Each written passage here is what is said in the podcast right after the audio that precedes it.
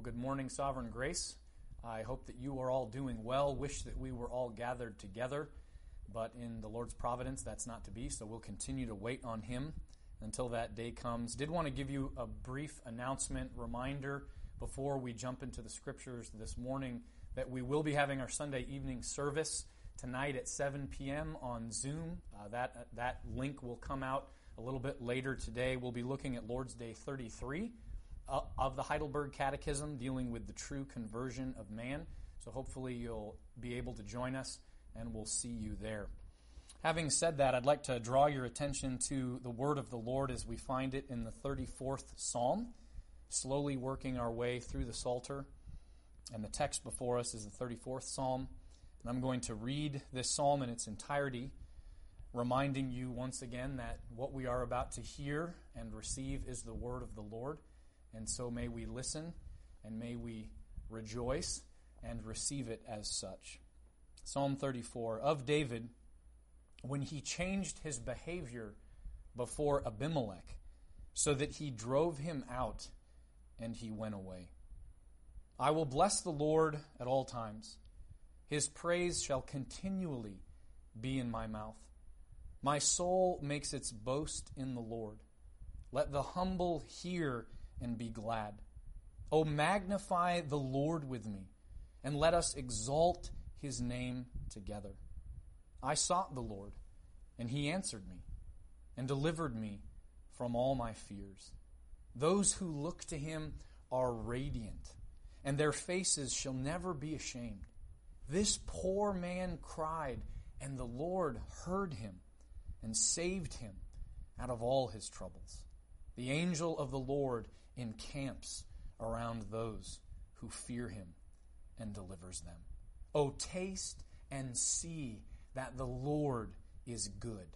Blessed is the man who takes refuge in him. Oh, fear the Lord, you his saints, for those who fear him have no lack.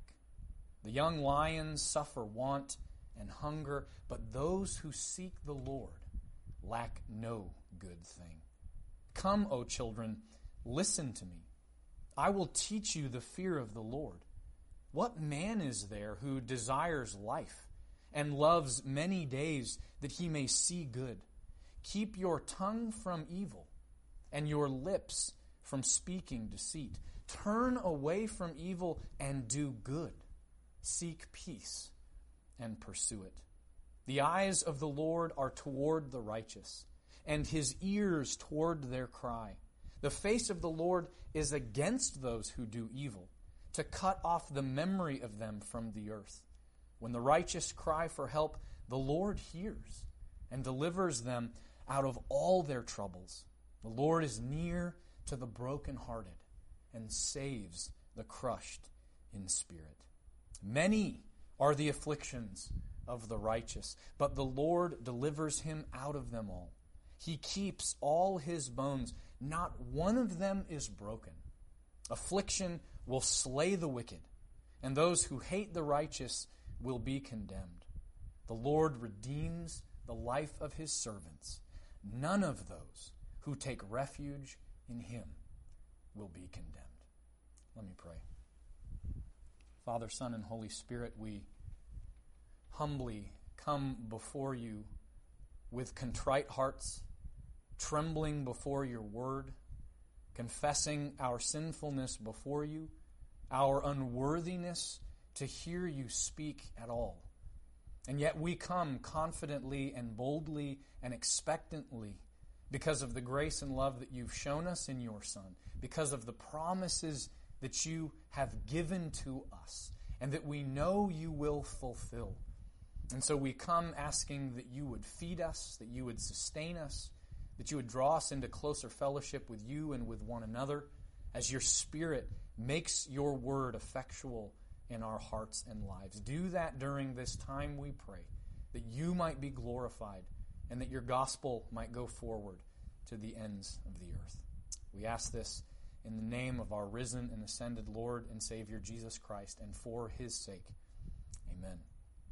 Well, Psalm 34, the psalm before us this morning, is a fascinating psalm. The more I studied it this week, the more clear that became to me. But one of the things that makes it so fascinating is the fact that we're given the context in which this psalm was written in the superscript. We're not given that in every psalm, but we are given that in some psalms. And we're certainly given that here in Psalm 34.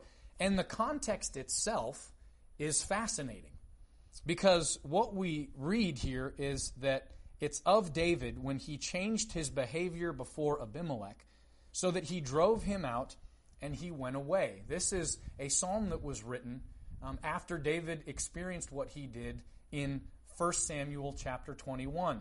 You recall David is on the run from Samuel, uh, sorry, Saul, who is seeking his life, seeking to kill him because he's envious of David. And so David and his men are on the run, and they, they stop in the land of Nob, and they visit a priest there, and they eat some of the show bread, some of the bread of the presence, because there's, there's no other bread for them to eat. And David asks the priest for a sword, and he says, Well, here's the one I have, is, is the one that you used to cut off Goliath's head.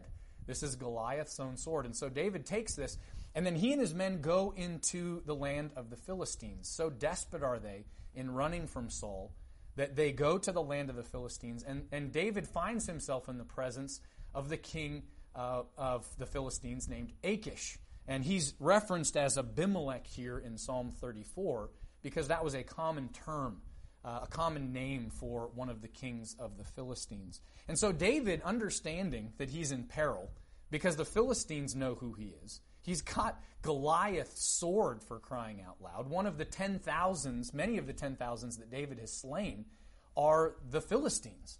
And so David, sensing this danger, uh, the psalm tells us, changes his mind.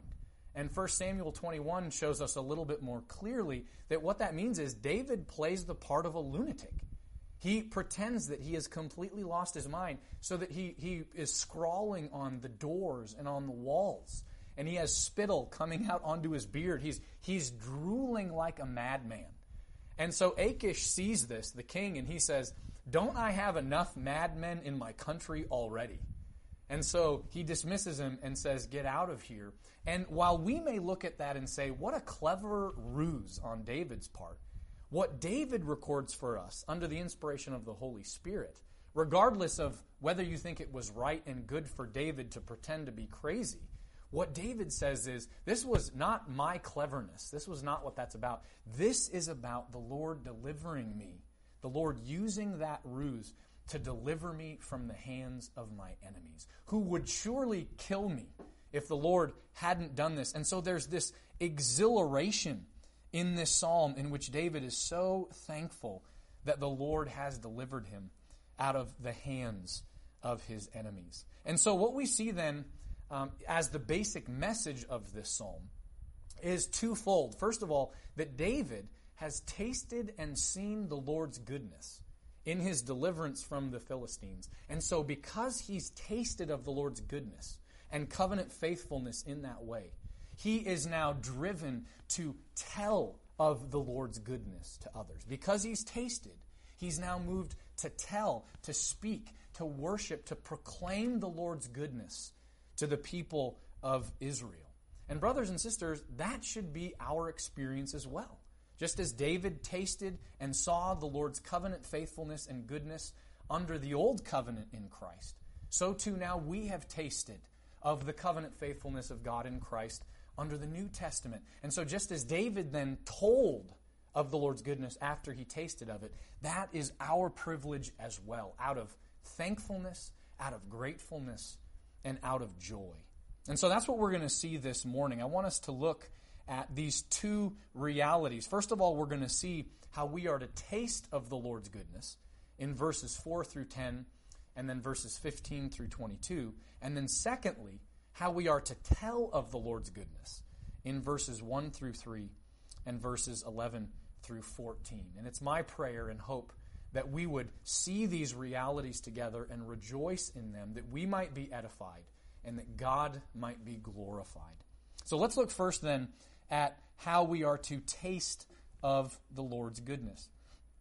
And before we even jump into verses 4 through 10, I just want to want to highlight for us the context, the clear context in which David tastes of the Lord's goodness.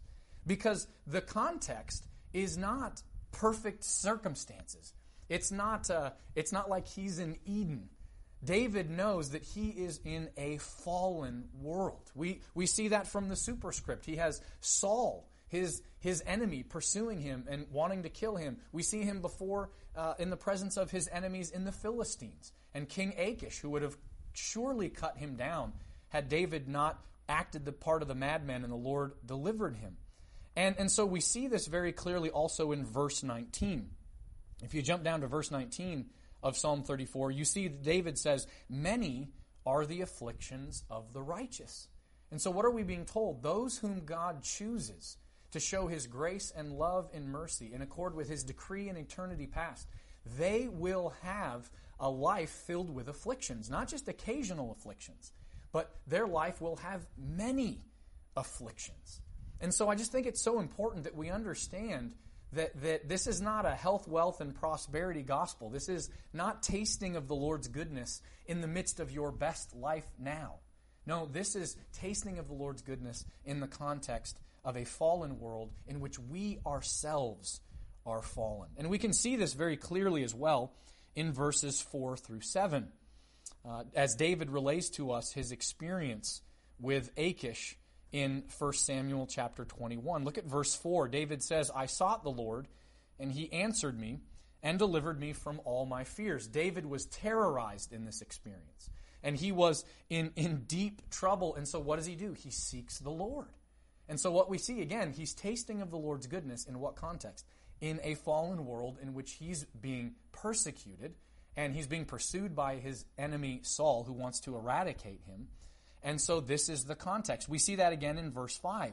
He says, Those who look to him, to the Lord, are radiant, and their faces shall never be ashamed. We constantly have um, circumstances around us and our own fallenness, our own sinfulness that might bring shame upon us. And yet it's in that context that David has the Lord's face shine upon him. And as he beholds the Lord's goodness, as he beholds the Lord's glory, his face too is radiant in response. Almost like when someone smiles at you. I hope it's, it's almost irresistible for you to then smile back at them. Well, when God's smile is upon his people, in the midst of this fallen world, their faces are radiant back to him as they taste of his goodness. David goes on to say in verse 6 This poor man cried, and the Lord heard him and saved him out of all his troubles. This is the spiritual state of all of the saints, whether in the Old Covenant or the New Covenant. We are as poor men before our God, spiritually needy. We have no way to, to climb up and access God. He must condescend and come down to us and raise us up to him and shower his goodness upon us. And David says, That was my state, and the Lord heard me and saved me out of all my troubles. And so again, we're seeing the context in which he tastes of this goodness is, is this fallen world. And because we live in a fallen world, we need, as David says in verse 7, the angel of the Lord encamps around those who fear, fear him and delivers them. Why do we need the Lord's angels to come and protect us? Because we are surrounded by enemies on every side the enemies of the flesh and the world and the devil and sickness and death and our own straying hearts. And so the Lord sends his angels as ministers to us to protect us. And this is another way in which we, we taste of his goodness. And so that really leads us um, then to, to verse 8, where David specifically says, Oh, taste and see that the Lord is good. Now, here's the question I want us to, to ask um, How do we taste of the Lord's goodness? I've kind of hinted at this already, but David makes this abundantly clear. He tells us in the second half of verse 8 Blessed is the man who takes refuge in him. How do we taste and experience the Lord's goodness? It's by taking refuge in Him.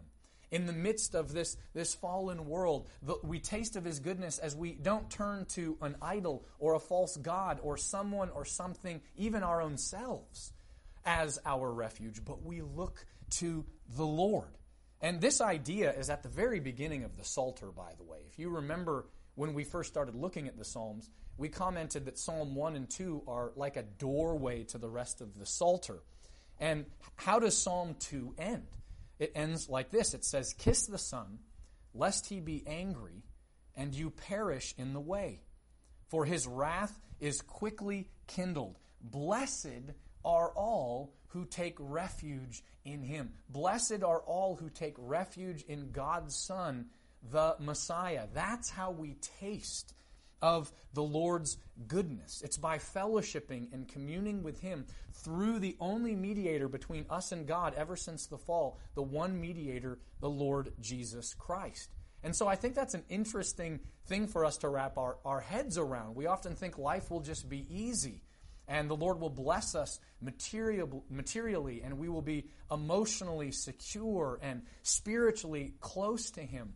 But the reality is, is that we experience the Lord's goodness in this fallen world by taking refuge in Him. Not that all of our difficulties and trials are taken away, but that as we taste of His goodness, He sustains us through communing with Him, through fellowshipping with the Father, the Son, and the Holy Spirit as we meditate on Scripture, as we understand it, and not just understanding it mentally and agreeing that it's true, but trusting in His promises, trusting in His Word, praying to Him fellowshipping with the saints, making the good news known. These are ways that we taste and see that the Lord is good. And, and why do we desire this?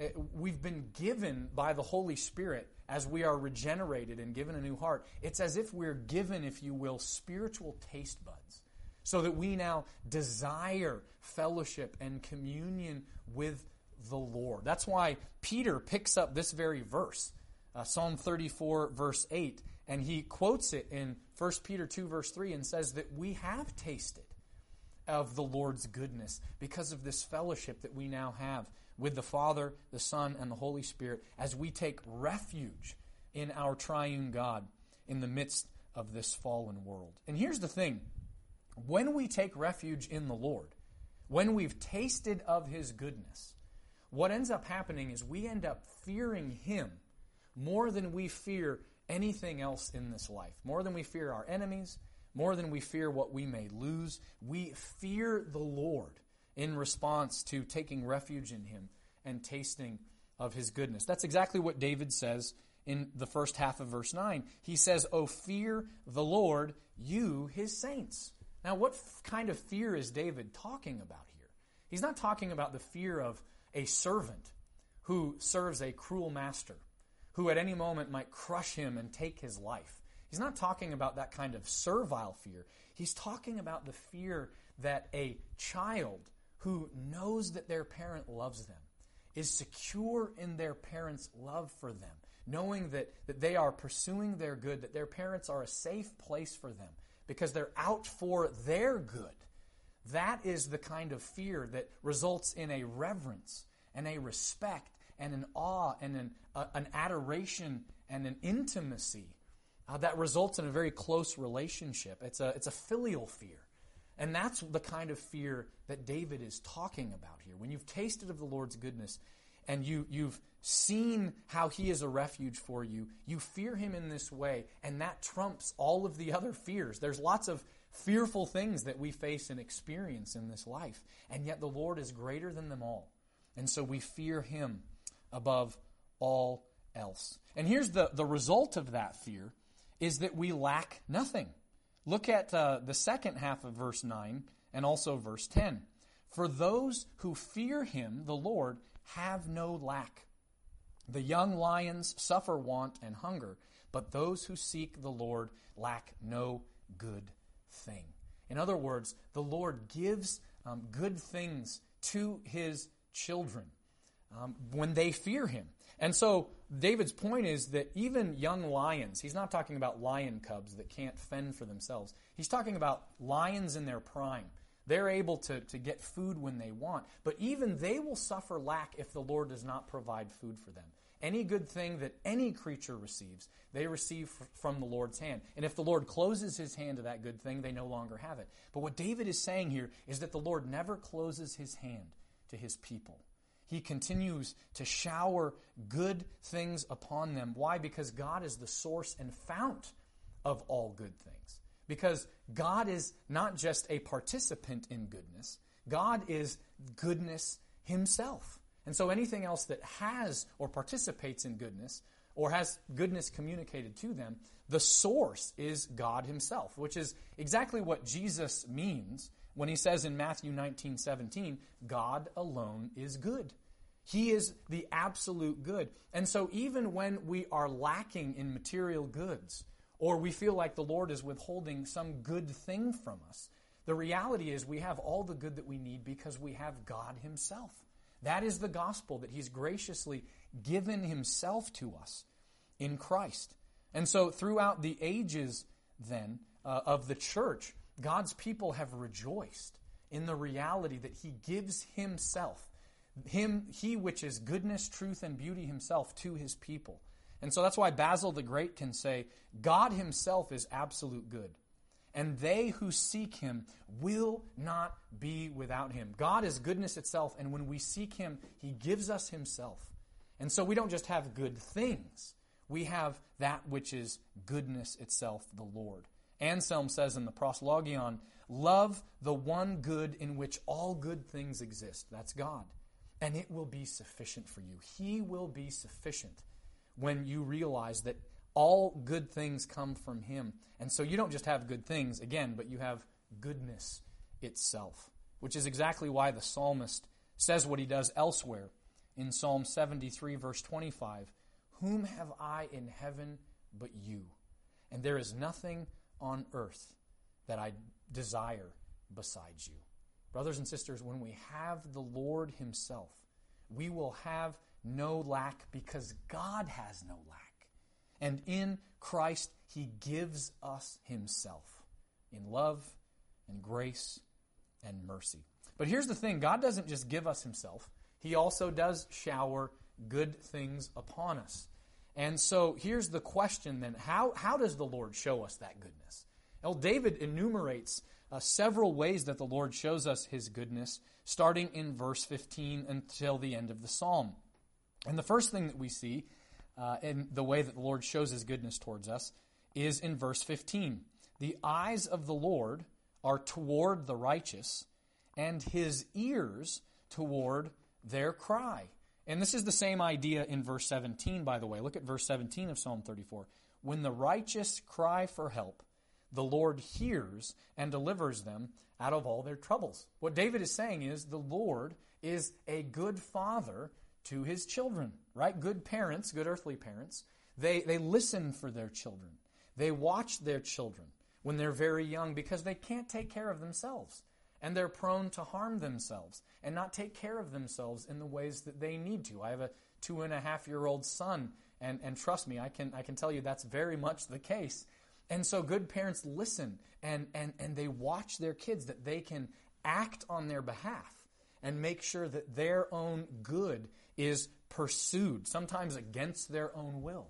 And what we're being told is that's exactly what the Lord does for us. But human parents, earthly parents, do it imperfectly. The Lord does it perfectly. He listens and watches and cares for his children for their good and his glory. We also experience the Lord's goodness um, and have that lavished upon us, taste and see his goodness, in that he is against our enemies. Look at verse 16. The face of the Lord is against those who do evil, to cut off the memory of them from the earth. Brothers and sisters, this is a staggering reality that the Lord is against those who are against us because if they're our enemies, they're the enemies of the Lord. And if the Lord, if someone is against the Lord, then they are against us because we are now one with the Lord by grace through faith. And so the Lord is saying, I will deliver you from all your enemies. There is coming a day when I will completely eradicate them, whether that enemy be the flesh, the world, the devil, sickness, death itself, which is the last enemy. Jesus will return and conquer them all, fully and finally. He's dealt the decisive death blow in his first coming, but the final strike where all of our enemies will be cast into hell is when Jesus comes back a second time. And so we're waiting patiently for that and, and enduring whatever we must endure, understanding that that great day is coming. But that's not the only way that the Lord shows his goodness to his people. He also shows his goodness to them in verse 18 by being near to them. Look at verse 18. The Lord is near to the brokenhearted and saves the crushed in spirit. This is a beautiful reality. And, and what we're being promised here is that when we're brokenhearted, when we're crushed in spirit because of our circumstances, because of our own sin, because of loss, because of grief, because of life in this fallen world, the Lord is near to us in a unique and special way. Yes, the Lord is everywhere present, all the time. But what we're being told in this psalm is that when we're brokenhearted and crushed in spirit, He is close to us in a unique and special way. And that should bring great joy to our hearts, brothers and sisters, and comfort. Because when are you most tempted to believe that the Lord is distant and far off and doesn't care? It's when you are suffering. It's when you, you are blind with grief it's when you're brokenhearted and crushed in spirit. And so to know that even though it feels like the Lord is, is light years away, to know that when you cannot sense His presence, to know that He is near to you and closer to you in a special and unique way during those times should bring great joy and comfort to our hearts. And so it's something that we need to, to taste regularly of, um, especially when we're suffering. We also taste of the Lord's goodness David says, in that the Lord keeps us. Look at verses 19 through 22 with me. Many are the afflictions of the righteous, but the Lord delivers him out of them all. He keeps all his bones, not one of them is broken. Affliction will slay the wicked, and those who hate the righteous will be condemned. The Lord redeems the life of his servants. None of those who take refuge in him will be condemned unlike our enemies, brothers and sisters, who, who are condemned and cast into the fires of hell for all eternity when Christ comes back, we will endure and persevere, whatever the suffering. Even if our bones are broken, we will be raised to newness of life with a, a glorified body, even as the Lord Jesus Christ had a glorified body. And so the Lord doesn't just save us and say, make sure you don't lose this salvation. No, He, he keeps us by causing us to persevere and endure in our faith. And He keeps us until the very end so that we will not be condemned when we stand before the great throne, a white throne judgment. And so, brothers and sisters, this is, this is how we taste of the Lord's goodness. But here's a question that comes up pastorally all the time How can we be sure? How can I be sure that God is, not just good, essentially, in and of himself, objectively, and, and not just good generally to his people, but how can I know that the Lord is good to me? Specifically, how do we assure ourselves and have confidence of the Lord's goodness when, when we're struggling to see it, when we, we can't see any evidences of it. Well, brothers and sisters, Scripture is abundantly clear that, that what we are to do in that circumstance is we are to look to Christ. And we are to look to Christ on the cross, which, by the way, this very psalm does. Because the Apostle John, in his gospel, in John chapter 19, verse 36, he says that Jesus' death on a cross is a fulfillment of Psalm 34, verse 20. He keeps all his bones, not one of them is broken. You remember Jesus was, as he was dying on the cross, uh, the Romans, the way that they would hasten the death of their victim as they, was, they were crucified, is they would break their legs. Now, why would you break the legs? Because the only way you could breathe on the cross was by pushing up with your feet so you could take a deep breath and then you'd let yourself down again, and then you'd have to push up again so that your lungs could expand and take in a breath. Well, if your legs were broken, you couldn't push yourself up and take a breath. And so um, they, the Roman soldiers were going and breaking the legs of the other victims, but when they came to Jesus, they were surprised to see that he had died so quickly. And so what do they do? Instead, they stab him with a spear, and blood and water come out to show that, that he has died. And here's the thing not a bone of Jesus was broken. And what is that showing us? It's showing us that Jesus is the Passover lamb, the, the promised Passover lamb who would take away the sins of the world. You remember, it was required under the old covenant that the Passover lamb not have any blemishes, that it be spotless, and not a single one of its bones were to be broken. And so, what we're being shown is that Jesus is the perfectly righteous man who has fulfilled the law in our place and has taken our sins upon himself. They were imputed to him on the cross, and he was slain. His body was broken, his blood was shed for us, that we might be reconciled to God. And, brothers and sisters, behold the goodness of God, that he sent his only Son to do this when we were his enemies. And so, where do you look when you're struggling to believe that the Lord is good? You look to Christ on the cross and you say, He gave His Son for me. And so I know that He is for my good, even in this circumstance as well. That's Paul's whole point, by the way, in Romans chapter 8, verses 31 and 32. He says, What then shall we say to these things? As we suffer in the midst of a fallen world, if God is for us, who can be against us? He who did not spare his own son, but gave him up for us all, how will he not also with him graciously give us all things? It's an argument from the greater to the lesser. If he gave us his son when we were his enemies, we can trust him now that we're his adopted sons in Jesus to give us all good things, to be with us. We may not always understand his ways. We may think that we need a good thing now that really wouldn't be good for us if we actually got it. And God knows better than we do.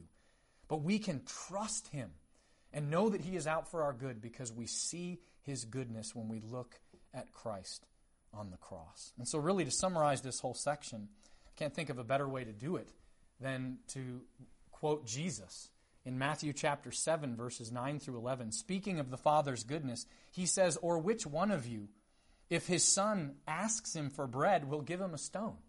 No earthly parent will do that. Or if he asks for a fish, we'll give him a serpent. If you then, who are evil, we're all evil parents, know how to give good gifts to your children, how much more will your Father who is in heaven give good things to those who ask him? We can trust our Father's goodness, brothers and sisters, not just because he's goodness itself, but because he is good towards us in his Son and in all of his dealings with us. And so that's a reality that we need to feast ourselves upon regularly, to taste and see that goodness of the Lord in all of these ways. And what will result as because of that? What will be a consequence of tasting of the Lord's goodness? The consequence will be that we then tell of the Lord's goodness in turn, which is exactly what we see David doing here. Look at verse 1 with me. David says, I will bless the Lord at all times. His praise shall continually come out, or sorry, shall continually be in my mouth. What we're seeing then is because David has tasted of the Lord's goodness, he now tells of the Lord's goodness. Whatever it is that you are tasting and feasting upon, wherever it is that you find your life, that will inevitably find expression in your speech. Right? This is exactly what Jesus says in the Gospels. Out of the abundance of the heart, the mouth speaks. And so that's what we see David, David doing here. In response to tasting the Lord's goodness, he says, I will bless the Lord at all times. Whether things are good or things are bad, I will bless the Lord because, because he is the Lord. He is worthy of blessing and praise and honor and glory. And it's, it's, it's a decision of the will that David has made, made here. Notice how he says, His praise shall continually be in my mouth. David is committed to always praising the Lord, which means he's also committed to always feasting and tasting of the Lord's goodness in his word and in his promises. And what does tasting of the Lord's goodness, what effect does that have on David? Well, it has an effect on him that it humbles him. You see that in verse 2. He says, My soul makes its boast in the Lord.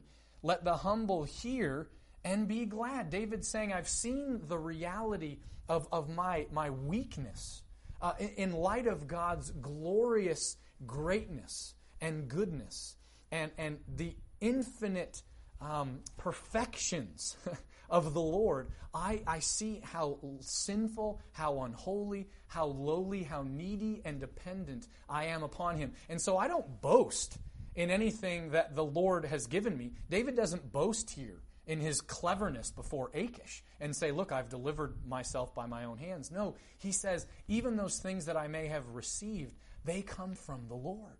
And so I boast in the one from whom all good things come. And so this humility results in boasting.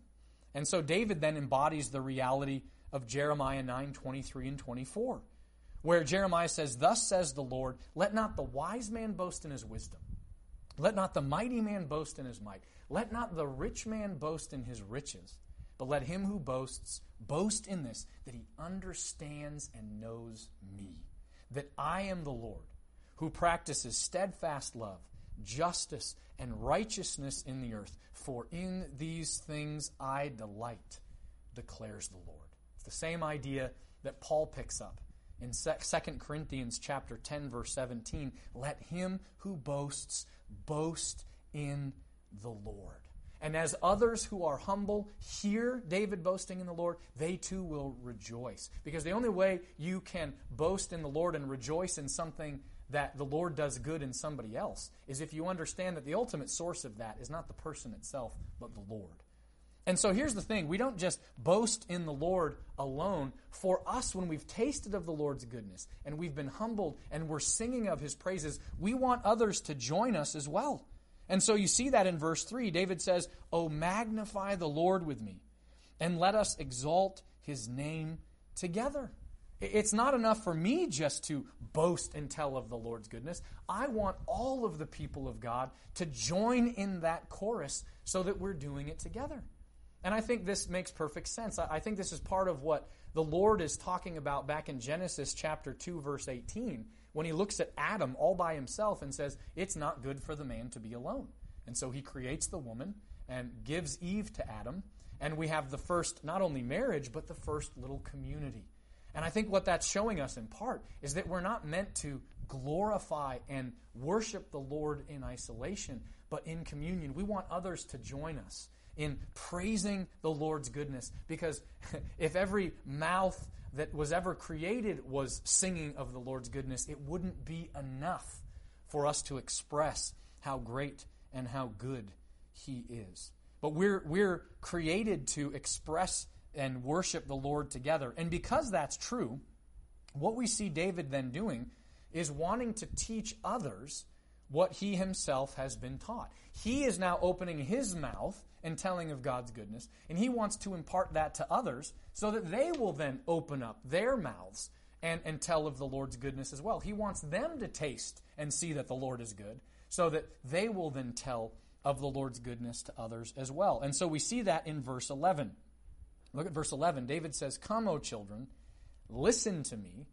I will tell you of the fear of, I will teach you, excuse me, of the fear of the Lord. Again, notice David cannot be silent.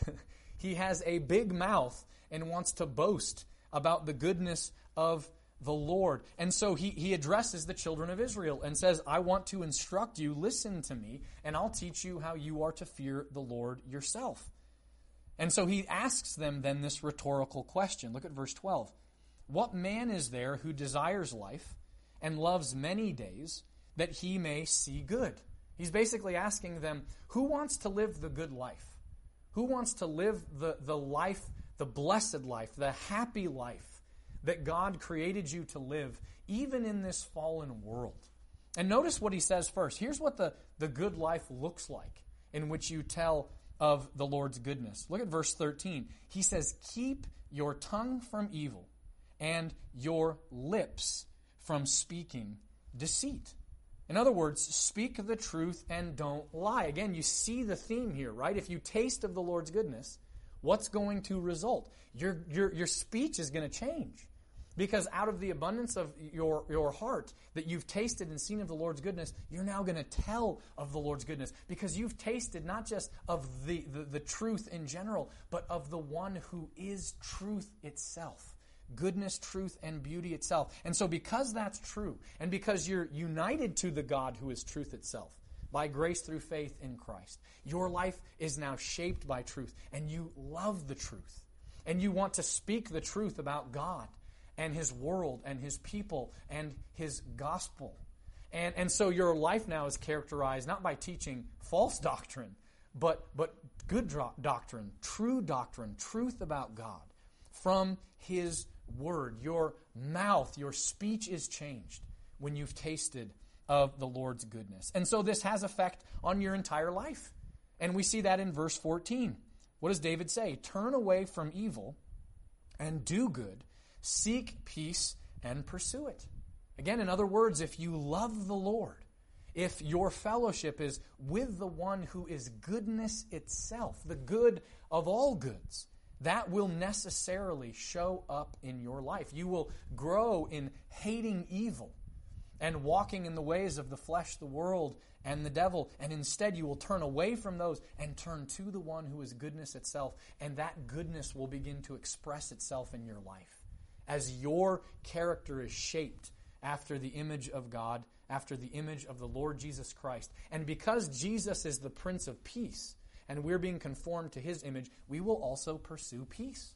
Not by way of compromise, but we will be a people who, insofar as it depends on us, Paul says, we will pursue peace. You, you ever been around people that are just always itching for a fight, or you ever felt that way yourself?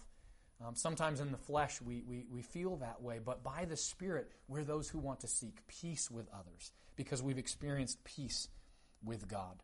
And as we, we look at this concept of, of telling of the Lord's goodness because we've tasted of the Lord's goodness, we see this ultimately, uh, the ultimate reality of this in Jesus' life, don't we? The ultimate singer of all the Psalms is Jesus. And so when we look at his life and ministry, we see that no one has tasted more deeply of the Father's goodness than our Lord and Savior, Jesus Christ. And so, as a result of that, what is he talking about constantly? What is he teaching people about? What is he preaching? The good news is the goodness of the Father, the goodness of the Lord in giving the Son as the, the Lamb of God who takes away the sins of the world. And so, how then, we've seen how this finds expression in David's life, very briefly in Jesus' life. How is it to find expression in our lives, brothers and sisters? What is this to look like? Well, I think it shows up as we do two things. And there are two things that Paul talks about in his letter to Titus in chapter 2, verses 9 and 10. Paul writes, Bondservants are to be submissive to their own masters in everything. They are to be well pleasing, not argumentative, not pilfering, but showing all good faith, so that in everything they may adorn the doctrine of God our Savior. In other words, since we are united to Christ through the indwelling of the Holy Spirit, it is our privilege not only to proclaim the doctrine of God to others, the truth of the gospel. Oh, how important that is, and we need to never cease doing that. But it's also our privilege to then adorn that gospel and show the beauty of that gospel, the fruit that results in being united with Christ by our good works, by loving our enemies, by blessing those who curse us, by loving God and our neighbor. We, we show the beautiful fruit of the gospel. Our good works and our, our good lives are not the gospel itself, but they are to be there and they will be there by the grace of the Holy Spirit as, as decorations adorning the beauty of the gospel as the Spirit works the fruit of the Spirit in our hearts and in our lives. And so, brothers and sisters, I pray that, that it, is, it, it is our ambition in all of life to taste deeply and to see the Lord's goodness and, and then to tell of that goodness to others.